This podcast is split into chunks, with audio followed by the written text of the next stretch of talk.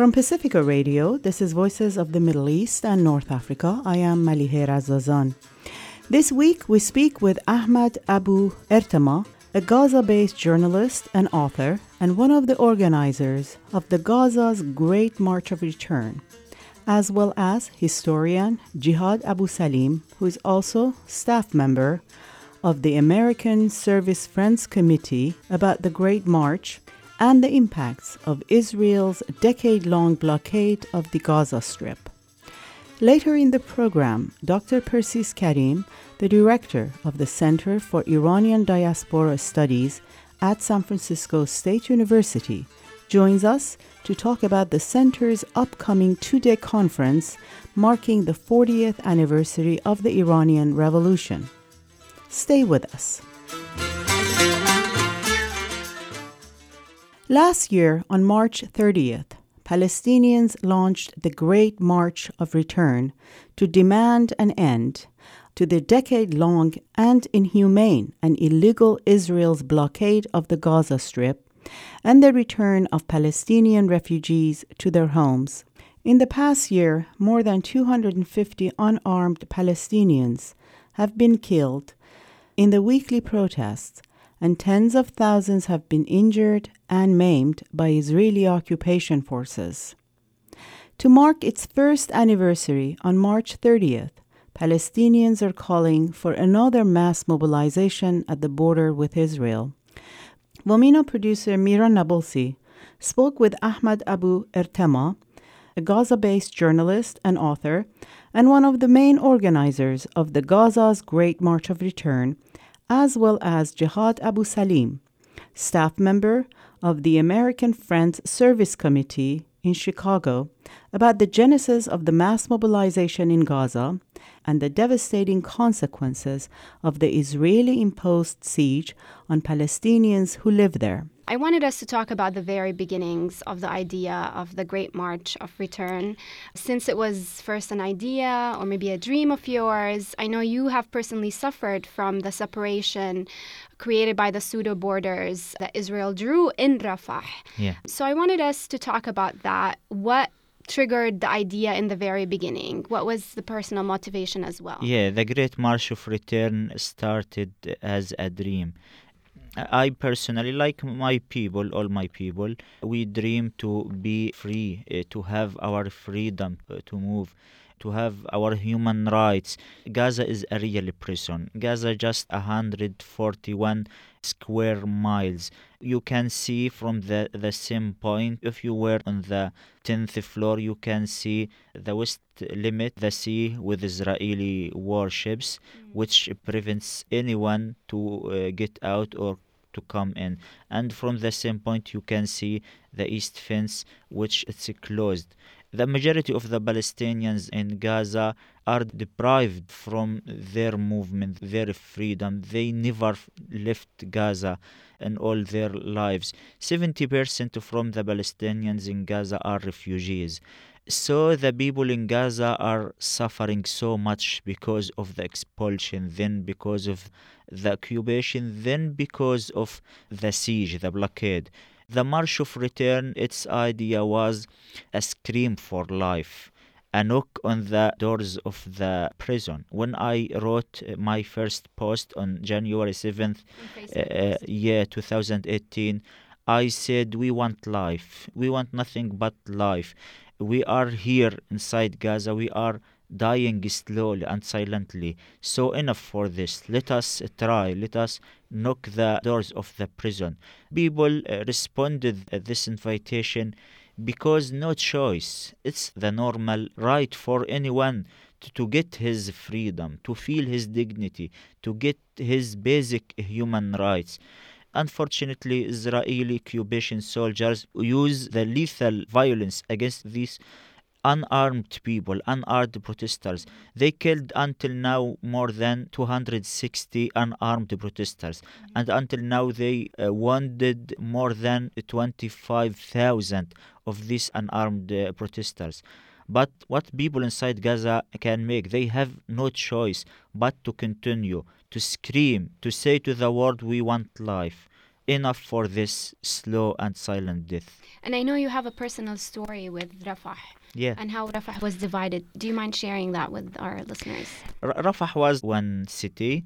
Then in 1982, Israeli government divided it between Egyptian Rafah and Palestinian Rafah. Mm-hmm. The barbed fence they put it across the same house, the one house and the one land.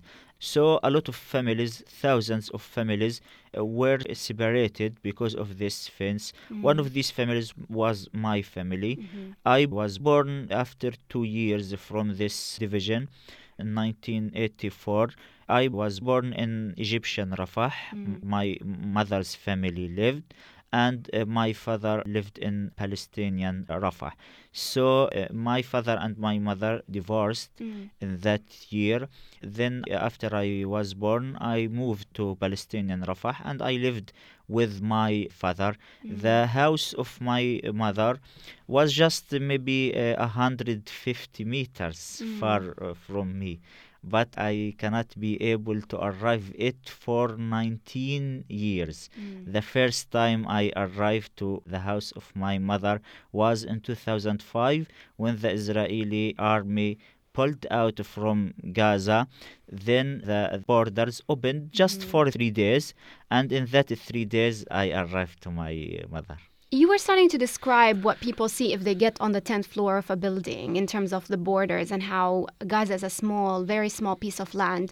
I wanted you to describe a little bit how the border looks like and where people protest as part of the Great March of Return, uh, kind of the geography of it. People are basically protesting on different sites along the border. Can you give an idea of what that looks like? The fence separates between the Palestinians inside Gaza and between their towns and villages uh, where they were expelled in 1948. This is why the Palestinians inside Gaza feel desire to share in these protests. When they shared, they can see their villages. They destroyed villages beyond the fence. There are uh, five uh, spots alongside the fence from Rafah to Beit Hanun in the north. Then the protesters collect every Friday and they protest there peacefully.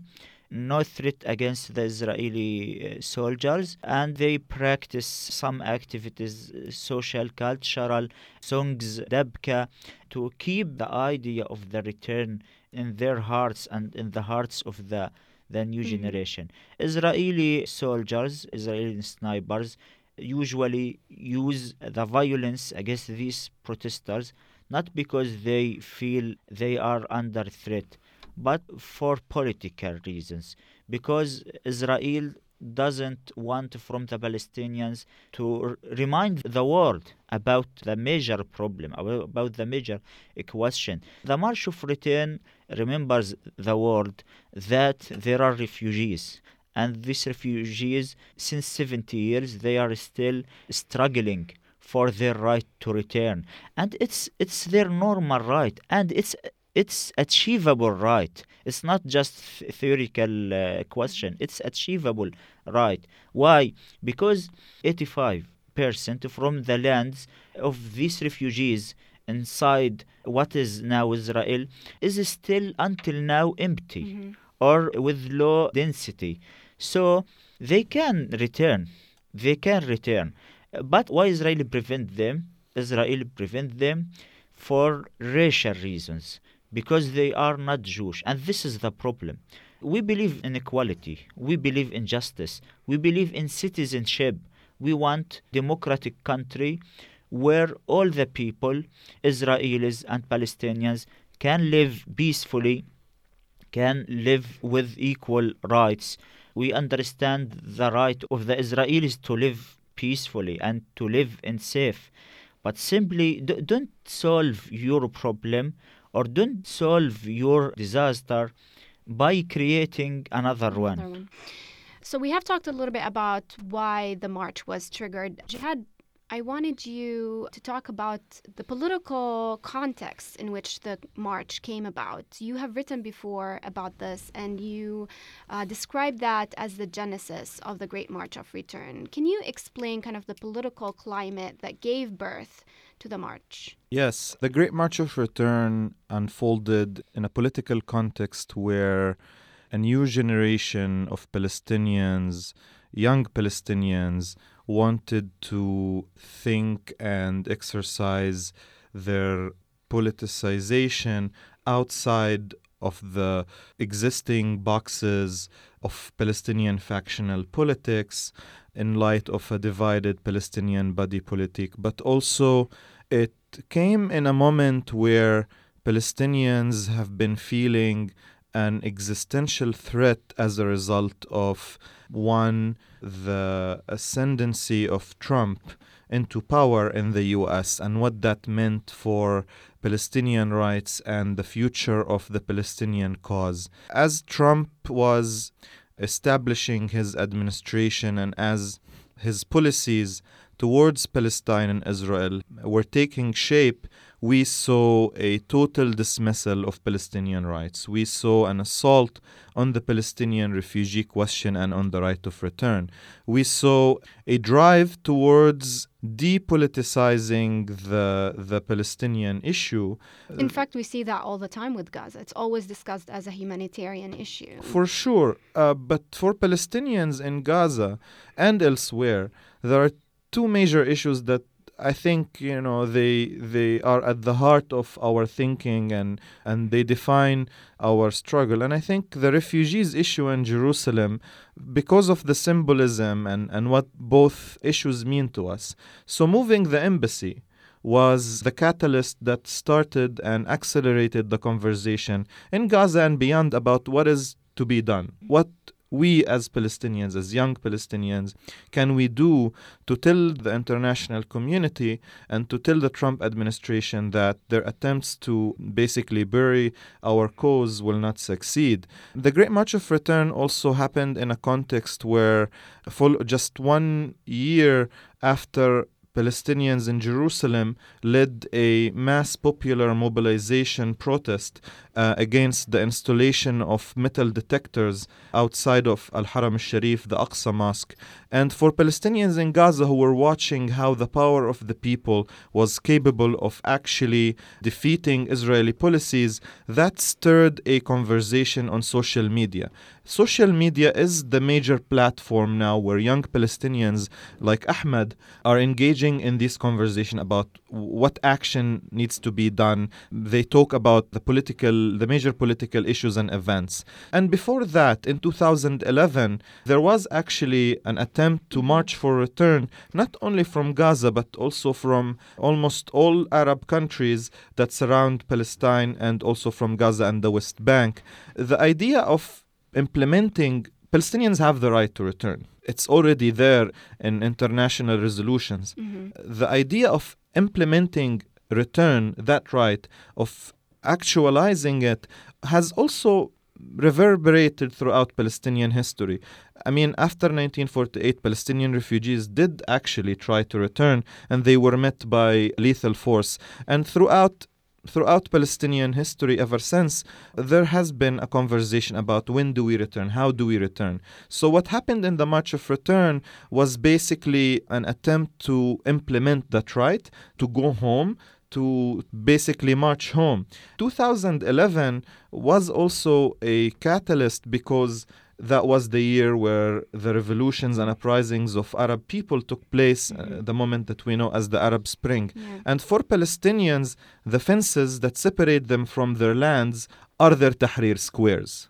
Yes, we are struggling against our, we have a corrupt leadership and so on, but the major problem that we're dealing with is that we are subject to a settler colonial uh, regime that does not recognize our rights and that exercises erasure systematically against us. So, the fence east of Gaza, the fence that separates Palestinians in Lebanon, for example, the refugees from going back home, is the symbol, is the daily reminder of the Nakba, the catastrophe that befell P- Palestinians in 1948. So, a combination of factors, regional, uh, international, and local, helped start the march and played a major role There's in it unfolding.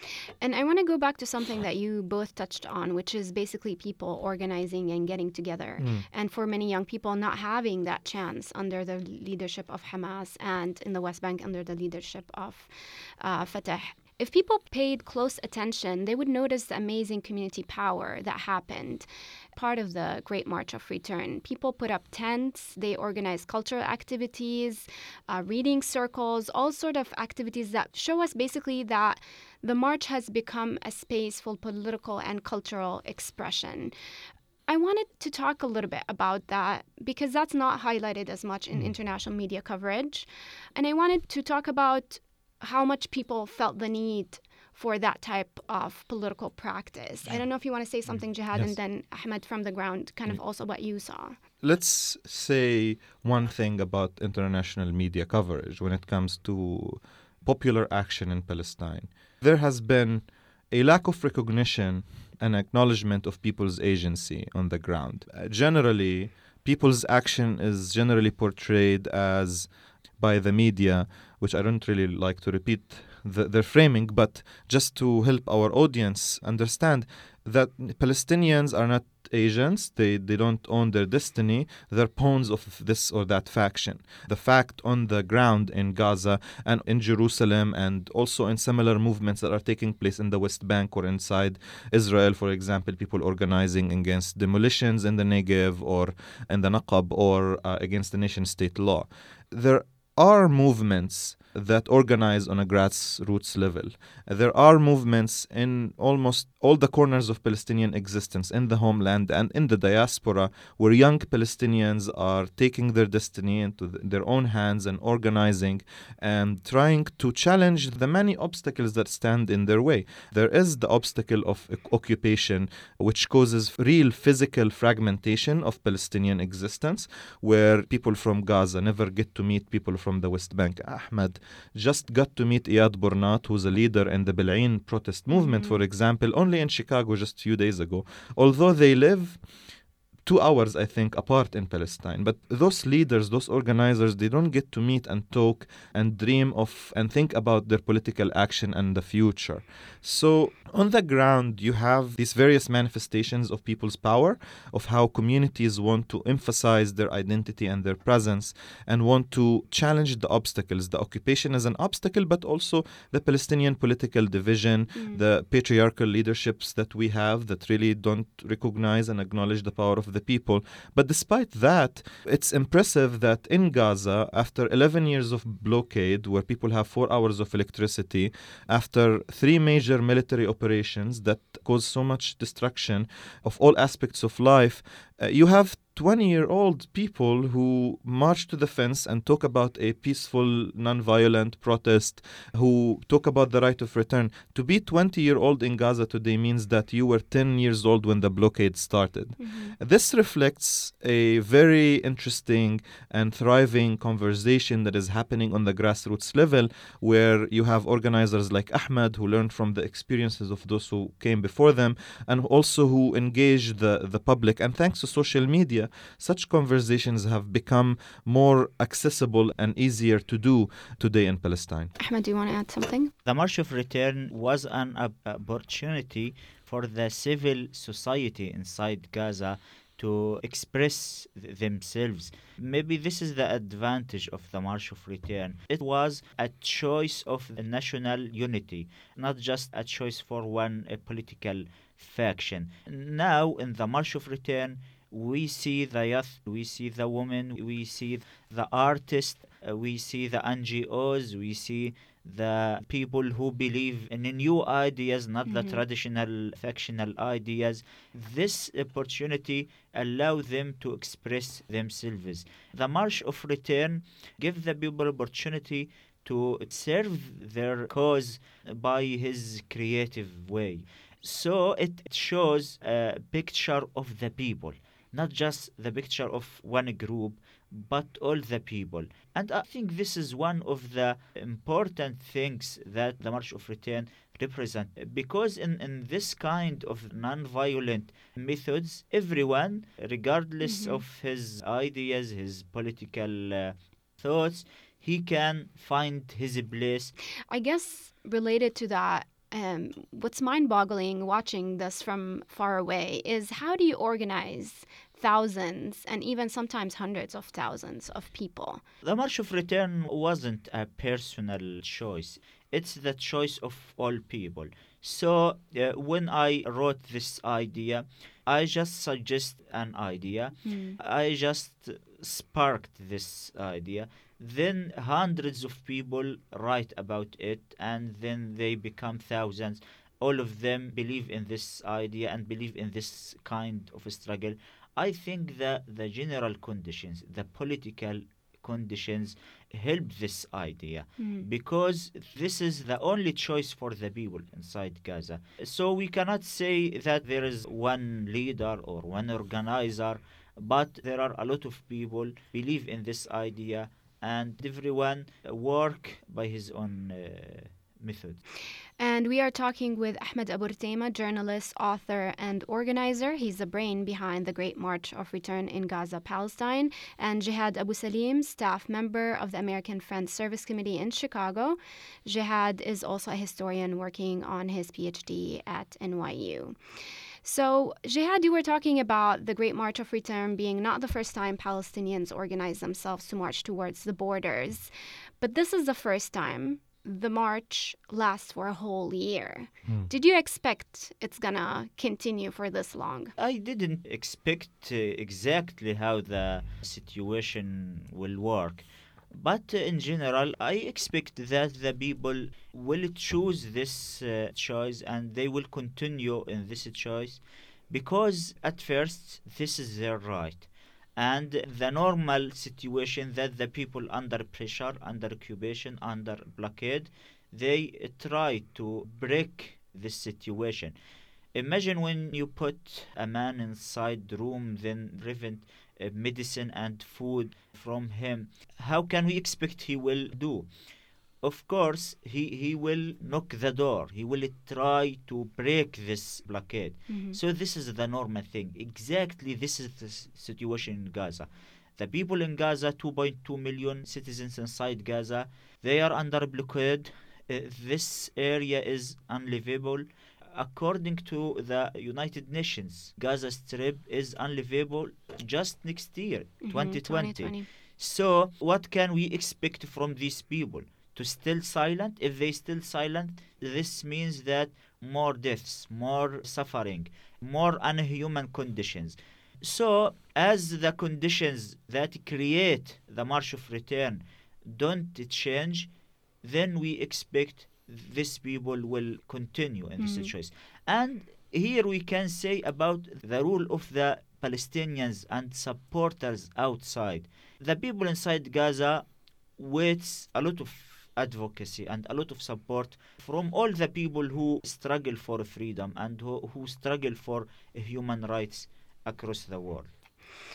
And last week, the UN released a report in which it said that Israel may have committed war crimes in Gaza, and they asked that people or that individuals mm-hmm. involved are held responsible. In fact, they said individually and collectively should be held accountable for mm. the death of 189 Palestinians. Uh, this covered only the period between March and December, mm. so it didn't cover these three months, or now we're entering the, almost a year since the beginning mm. of the march.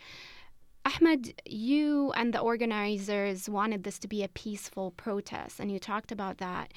Unfortunately, it turned pretty bloody for people. There's a high human cost for this march.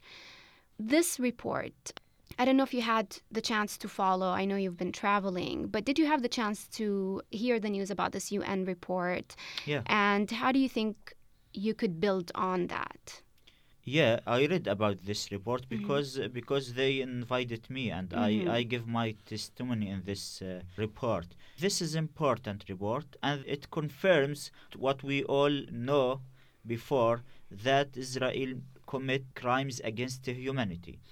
And this is important report, but the next step we wait that we should feel Israel that it's under accountable. Israel feel impunity. Mm. And as they uh, still feel impunity, this means more crimes, more victims, more suffering for Palestinian people. So we demand the world, we demand the international community, we demand the people who love justice, who love dignity, Mm. who, who believe in human rights for all, all people. We demand them to do something Mhm. uh, to, to, to make Israel feel that they can find, they will find the consequence of their crimes. I think Israel ignored the international will because until now, unfortunately, Israel didn't pay the price of its crimes. Mhm. We should send a strong message, all the world should uh, uh, send a strong message for Israel that you cannot make crimes and practice siege, blockade, killing, occupation, expulsion forever. I would like to add just one more thing. Mm. What Israel has has been committing against the protesters in the Gaza Strip cannot be separated from the larger scene in the in the Middle East and North Africa today, mm-hmm. where you have counter-revolutionary regimes that are assaulting people's movements. The major threat to dictatorships, to to occupiers, to despots, to tyrants today in the in the region in general are people's movements, whether be them demand movements for freedom and equality within people's countries or movements against occupation and settler colonialism. So, by killing, by shooting down peaceful protesters, uh, Israel was sending the same message uh, Bashar al-Assad sent to the people of Syria when when he killed peaceful protesters. The same message that the Sisi regime sends when he killed peaceful protesters in, in Rabaa and so on. The same message that the Saudis and the Emiratis have been sending Yemenis when they drop bombs on their heads. It's a reality where those regimes, these dictatorships, those occupiers are pretty terrified of people's movements. They see a threat in them, so they tr- they think that by using excessive violence, by using such uh, levels of discipline, that they could actually abort people's movements. But if we look around today, this excessive use of violence did not really deter the Sudanese people from protesting against their dictator Al Bashir or people in Algeria who are protesting. So I think the Great March of Return also came at a moment to renew people's faith in the power of, of mass popular mobilization and peaceful protest. Have things improved at all as a result of the march, in your opinion? Do you think the march achieved its goals? Our struggle is, is long because Mm. we struggle for our freedom. We struggle for uh, our return to our homes. We struggle for our dignity. And the March of Return, as non-violent method, can achieve something, but its goals will be achieved by accumulation. What we want now, we want to continue in this choice because we haven't other choices. Mm. The other choice to accept the reality of our death, to accept the, re- the reality of living under occupation, under siege, with hard conditions, with unhuman conditions. So, this is our only choice. And we want to strengthen the international solidarity movement. I know there are a lot of people they believe in dignity they believe in freedom they believe in justice for all people this is our united struggle it's one struggle for me in mm-hmm. gaza and for you in, in united states and for you in europe and for you in africa all of us share the same struggle. We hope this international solidarity movement strengthened more and more and we can all together we can make pressure against the governments governments which pay for israel. This money go to israel means more bullets the governments support israel by it means uh, more stealings for the lands more settlement more occupation So I think it's our united struggle. Let us make our voice louder that this money, the money of taxpayers, should directed to the education, not to the occupation, Mm. to healing, not to the killing. And Jihad, on that, do you, being in the US, you've been living in the US a few years, what, in your opinion, do you feel like the response in the international community and in the US here has been perhaps comparable or equal to the sacrifice of the Palestinian people, the people in Gaza? While honoring the the great work of many people who try to raise awareness on what's happening in Gaza and actually shift and change US policy, I would say that unfortunately it's not enough what's being done. Ever since I stepped foot in this country, my quest has been to help change the conversation. Unfortunately, Gaza receives coverage only in the seasons of bombardment and what Israeli security establishment calls mowing the lawn in reference to the operations that they launch every two or three years against Gaza, in which thousands of people die and lose their homes and lives. But that's why we're here today. You know, that's why I joined the American Friends Service Committee in uh, just last year. And my experience working for AFSC and with AFSC colleagues has been defined with the unfolding of the Great March of Return. Mm. And I'm taking this opportunity and using this privilege that I have as a Palestinian from Gaza who lives in the US to help change the conversation and help shift policy. The campaign we have, Gaza Unlocked, which part of that campaign we were successful to invite Ahmed and bring him here to the US.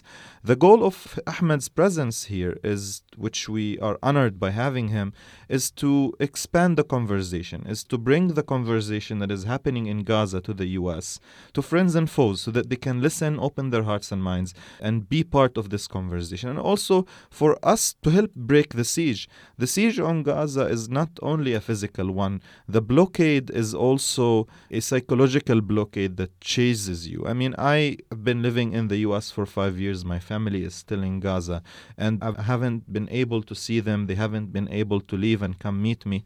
So it's been a really, really sad experience. But what's making me optimistic is the growing interest on the part of people in learning more and taking action. So, for example, you know, as part of the Gaza Unlocked campaign, we have been able to reach many audiences in the US, talk to people, talk to elected representatives, and raise awareness on the blockade and on the history that led to Gaza's current predicament as part of the mm-hmm. broader predicament of the Palestinian people. So, Gaza Unlocked, if I invite our listeners to check the website of the mm-hmm. campaign, it aims at doing two things. Number one, raise awareness. There is never shortage on education on Gaza. There's plenty of resources There's- online, a lot more than any time, I think. Yeah, but at the same time, there is plenty of ignorance out there, which I don't think it's malicious. Just people don't know for most part, and I think it's it's part of people's responsibility in this country to know, not because there is a moral element to it, but mm-hmm. also because of the responsibility. Americans share and have responsibility because their government supports Israel. I, as a Palestinian, my family, my younger siblings, every day when they suffer under the violence of the blockade and war, their reality is a product of this alliance between the US and Israel and of the US bias to Israel. So I think. And this takes us back to what Gaza Unlocked is about. Gaza Unlocked aims to, one, raise awareness and educate people about what's going on and also invite people to have a sense of urgency regarding the situation. Everything in Gaza is collapsing. Mm-hmm. These are not words, this is real, concrete suffering and pain that has been affecting children and women and elderly and everybody who live there. The second component of our campaign is to help shift policy. So we not only educate people, we actually educate people and build friendships and connections, hoping that together as Americans, as Palestinians in the US, as people of color, as people who care progressives that we would call upon the US government, call upon our elected representatives to put an end to the blockade and to raise the important political questions such as the future of Palestinian refugees, uh, the issue that no one wants to talk about mm-hmm. as part of the internationally imposed peace process. So, for example, one of the things we did in Gaza Unlocked, we have this small initiative, an easy thing to do that people can do in order to raise the awareness of their elected representatives and call upon them to end the blockade. So if people text this number 91990, if they send a text to this number 91990 and write Gaza in the text, they will receive a response mm-hmm. from AFSC with a link where they can reach their members of Congress and call upon them to help end the blockade. Mm-hmm. I know you have also testimonies and stories from people in Gaza. Yeah, Gaza Unlocked highlights the, the personal stories because, you know, we're talked about as numbers. You hear that this percentage of people in Gaza are unemployed. This uh, number of people were killed in these operations. But these numbers, when they don't give a name, when they don't give an image, mm-hmm. sometimes they pass unnoticed. What we're trying to do, we're trying to highlight the personal experiences of people who are living under blockade. What does it mean for a young woman growing up in Gaza, like my sister, who's 17 years old? to actually experience three major operations in the past 10 years. People her age, when they write, for example, their Instagram bio, they try to write cool things. I was shocked the other day to read that my sister wrote on her Instagram bio that I am Hala, I'm, I'm 17 years old and I survived three wars. These are the experiences that define people's experiences living and growing up in Gaza. And this isn't a healthy environment for them. What, what we're trying to do, we're trying to change this. And it's imperative, it's important, and it's urgent. Like Ahmed said, according to the UN report that was, by the way, issued in 2012, Gaza will be unlivable in 2020. And according to many international NGOs, the threshold of unlivability has already passed, mm-hmm. given that we have four hours of electricity there and that 70% of people are unemployed, their salaries are being cut, and cancer patients are dying at the border. So I invite your listeners to take a minute and think about this tragedy that is happening and, and, and try to help us end the blockade and, and help the people of Gaza. Mm, and this year marked 10 years years since the major offensive known as Operation Cast Lead in mm-hmm. 2000, end of 2008, beginning of 2009. After that, there were two more major offenses yeah. that you just mentioned. Yeah. I want us to talk a little bit about how people don't have the chance to even recover from one war and they're, then they're hit by another. This also context of siege that has continued. How did we get here? Since 1948, the area that would become the Gaza Strip has been under immense pressure and, and pain. The Gaza Strip as a region was a product of the 1948 war and the and a consequence of it. Before 1948, there was no such a thing as a Gaza Strip. We had the Gaza District, which was one of the biggest administrative territories in Mandate Palestine. And then suddenly, overnight, because of the war, the size of the district shrunk into the 141 square miles that we have today, and hundreds of thousands of Palestinian refugees from surrounding areas in the territory that would become the state of Israel fled violence and were expelled by force to what would become the Gaza Strip. So, since its birth as a territory, the Gaza Strip has been defined by high population density, a mass presence of refugees, and lack of resources because it's a very small territory that cannot afford enough resources for its population to prosper and thrive, and also because of the sense of, of refugehood. You know, you have people who are just waiting to go home. So, since 1948, the Gaza Strip has become a stage for pain and suffering as a result of that. And then come 1967, when Israel militarily occupied the Gaza Strip, and to add insult to injury, Israeli authorities would allow Jewish settlers to actually build settlements on one third of that already small mm-hmm. and impoverished area. So you have from 1967 until 2005 almost 8,000 refugees lived on one third of the strip, while the remaining areas included Palestinian refugees and Palestinians who are already from the Gaza area.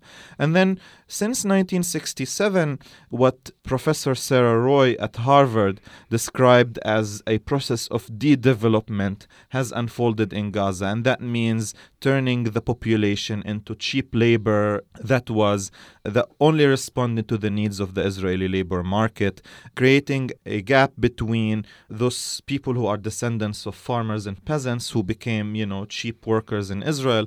And then come the first intifada where people in Gaza wanted to bring to the forefront the political aspect of the cause. As a result of the first intifada, Israel started the awful legacy of its closure policies. So the policy of the blockade go back to the early 90s when in order to uh, collectively punish Palestinians in Gaza for joining in the first uprising, the first intifada, Israeli authorities would impose closures that actually were described in New York Times headlines from the early 90s as siege. So you have this policy that unfolded then, and then comes Oslo with its illusions. Um, during the second intifada, things also didn't improve, and the blockade, as we know it today, came to being when the international community decided they're not going to like the results of our democratic elections in 2006 and then imposed an all out blockade in 2007. In 2007, I remember I was talking to my father and I asked him, How long do you think the blockade will last? And he said, Maybe three months, five months maximum. And I just reminded him today that it's been 11 years. Mm. The logic of the blockade is to bring people in Palestine to their knees. It didn't work that it's a policy that proved wrong, even if we look at it as a policy. And now, what Israel has been doing is basically maintaining the status quo because they don't want to deal with the real questions that concern Gaza. So they maintain the status quo, they maintain the blockade, they count the calories to prevent, you know, a mass starvation. Uh, starvation. But at, but at the same time, they, they prevent Gaza from rising, from becoming the thriving economy and agricultural place it used to be before all of these strategies befell the people there. Ahmad Abu Artema is a Gaza based journalist and author and one of the main organizers of the Gaza's Great March of Return.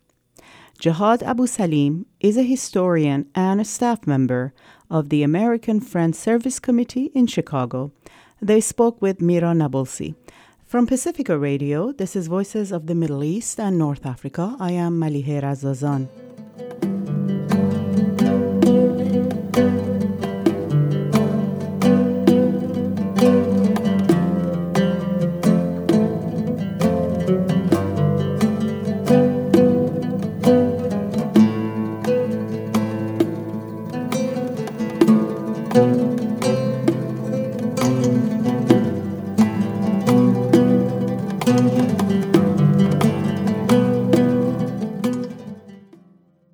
On March 29th, the Center for Iranian Diaspora Studies at San Francisco State University will bring together academics, researchers, artists, and filmmakers from seven countries for a two day conference titled 40 Years and More International Conference on Iranian Diaspora Studies.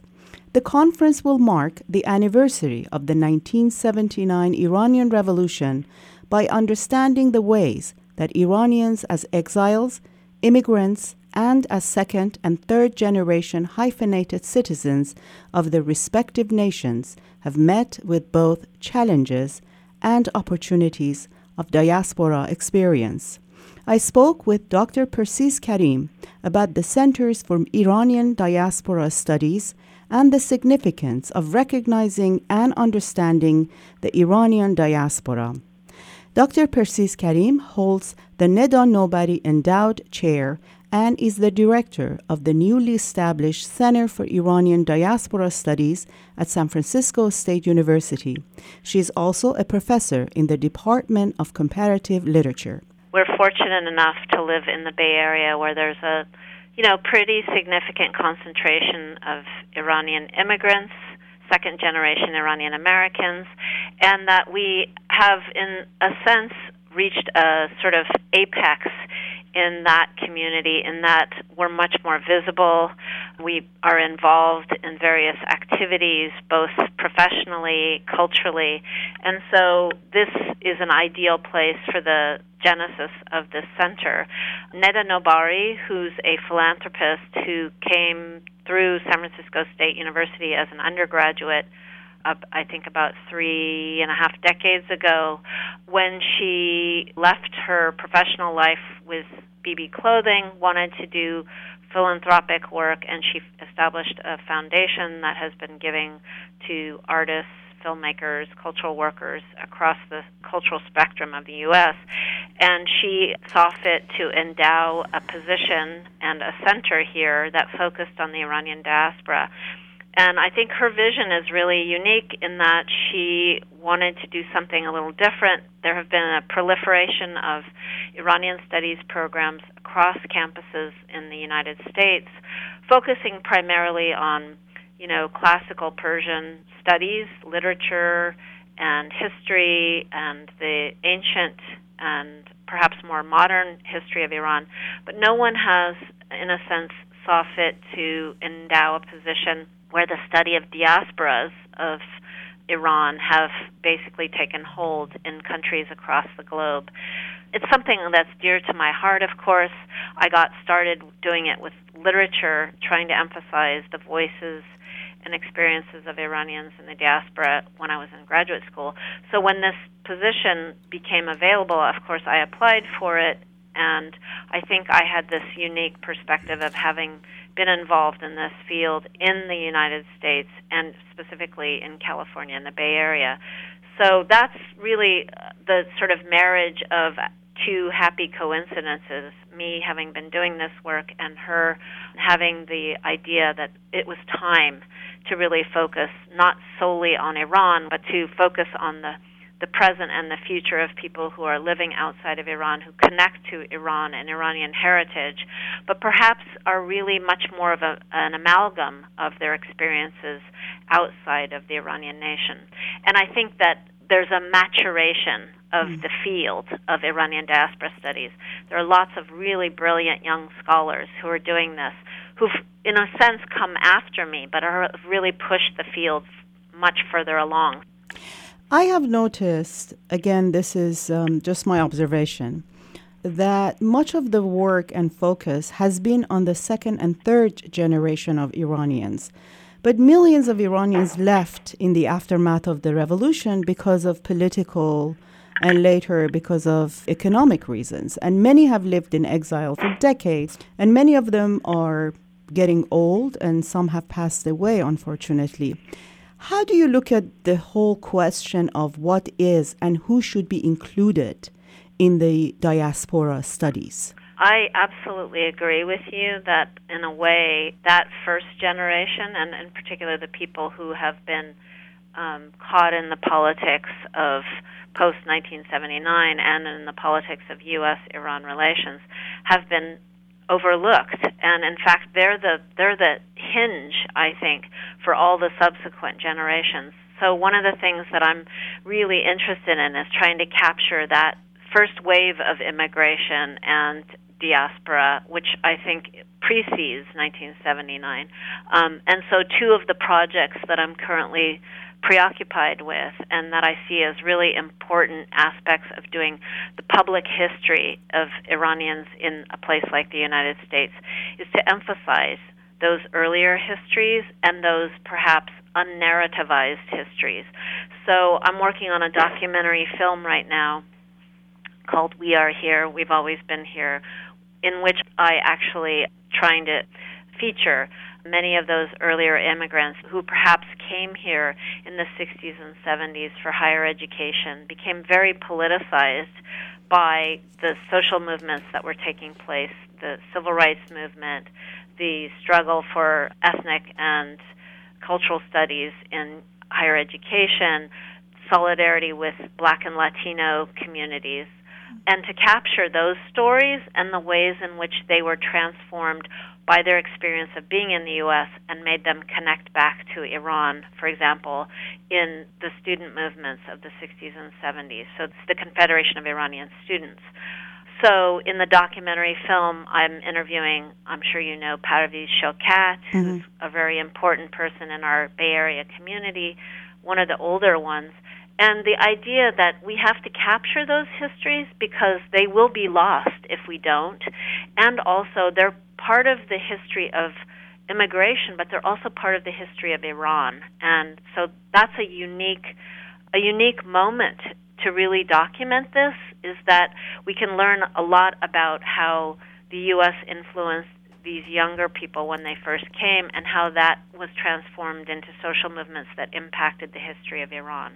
And also, um, many people who left Iran to avoid political persecutions, or some of them who spent years in jail and they ended up in the U.S., specifically, some of them, we have them in the Bay Area, they have never been part of this conversation. I think one of the things that we're seeing is that we're at the very beginning of a disciplinary shift mm-hmm. away from the focus on Iran and a recognition that to understand Iranian history, we can also learn a great deal from the stories of individuals and the collective stories of communities that left Iran for various reasons because of perhaps political persecution, economic reasons, and that for me the the notion of the diaspora hmm. is much more expansive than either one discipline or one moment in time.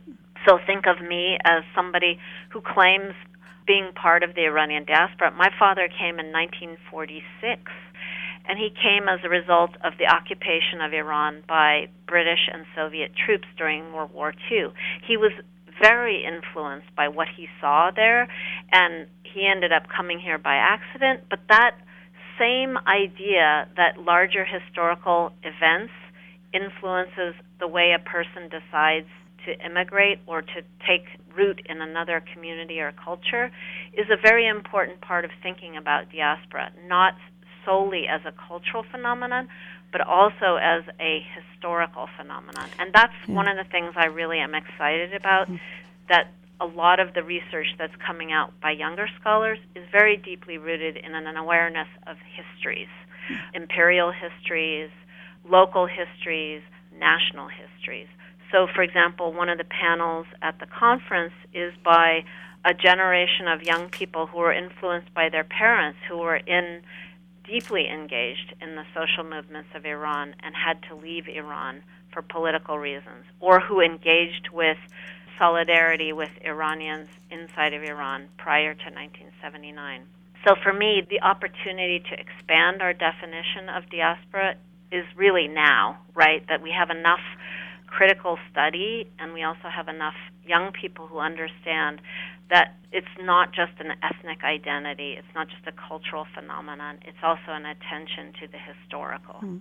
Give us an overview of what is going to be taking place on March 29th and 30th. Well, the conference opens technically on March 28th at the San Francisco Art Commission Gallery, where there currently is an art exhibit by four Iranian diaspora artists curated by Bay Area artist and curator Taraneh Hemami.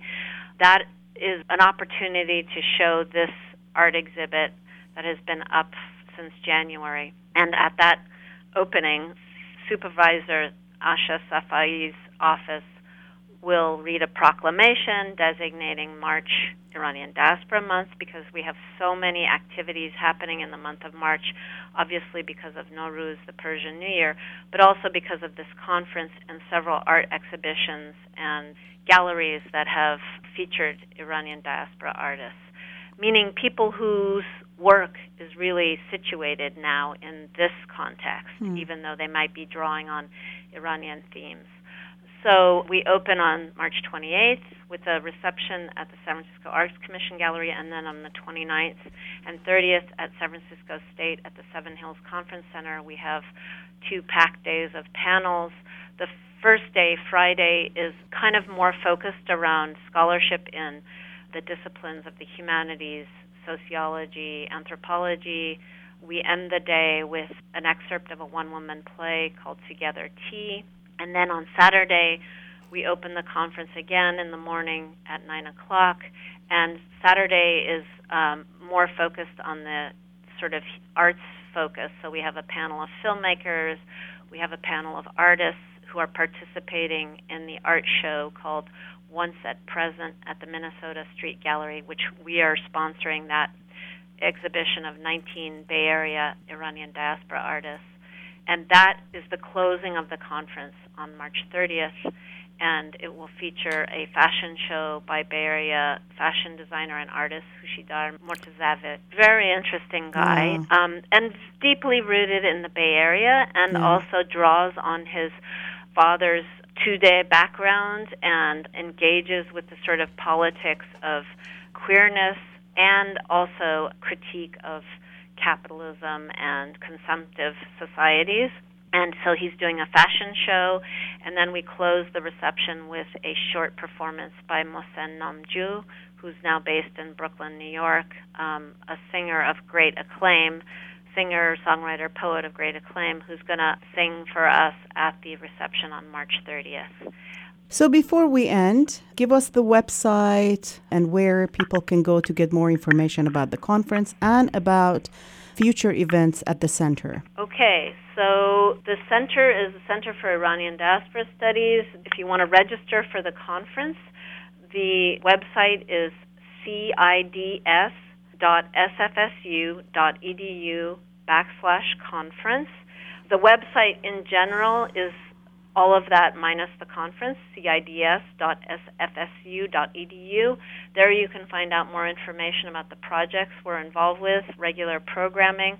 We also have a blog called With a Trace, where we're featuring blog posts about individuals who are participating in the conference, but it's something I hope to do beyond the conference to showcase the kinds of work that people are doing across the disciplines and in communities.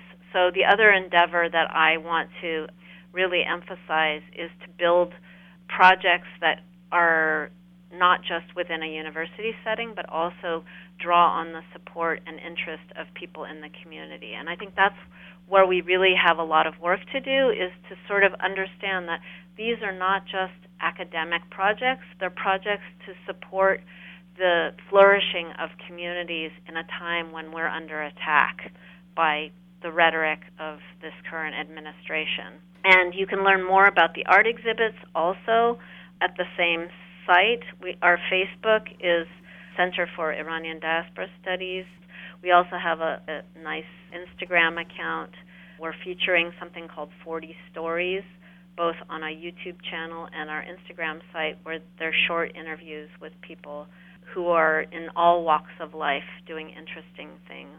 And we also have an Instagram account called This Iranian American Life, where we try to showcase the ordinary and the extraordinary and to humanize, you know, Iranians in a time when we're often conflated with these rather villainous ideas about the Middle East in general and in Iran particular. We will also share this information on our Twitter at VOMENA underscore radio. Dr. Persis Karim is the director of the Center for Iranian Diaspora Studies at San Francisco State University. She is also a professor in the Department of Comparative Literature.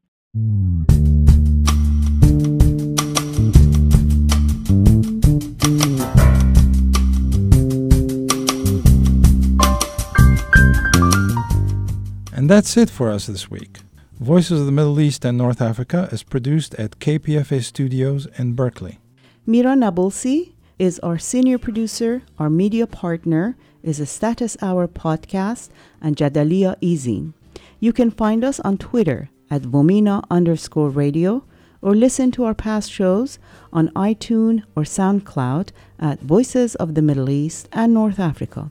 You can also reach us by email at vomenaradio at gmail.com. Please join us next week for another edition of Voices of the Middle East and North Africa, and thank you for listening.